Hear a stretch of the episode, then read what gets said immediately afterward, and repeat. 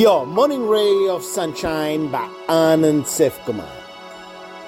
Let's not overthink it. Flashback to when we were kids and we suddenly had the idea of climbing a tree or a fence.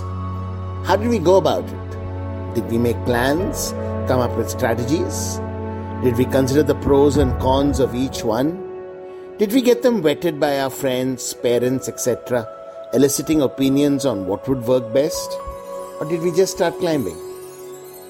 Not saying one shouldn't think or have a plan, but maybe ask ourselves, are we thinking or overthinking? Thinking would mean, hey, we want to do this. How should we?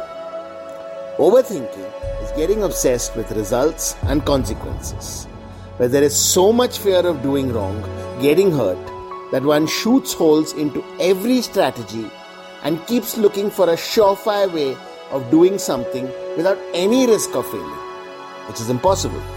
And hence, we end up only thinking but doing not.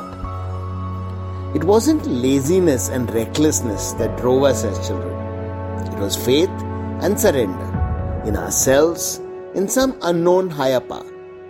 Hence, we were able to just dive in, do, learn, and keep going without fear of consequence. Today, we operate out of a desire for control. Maybe let go of that and learn to surrender once again. Maybe focus on the doing, not the outcomes. Sunshine in your day.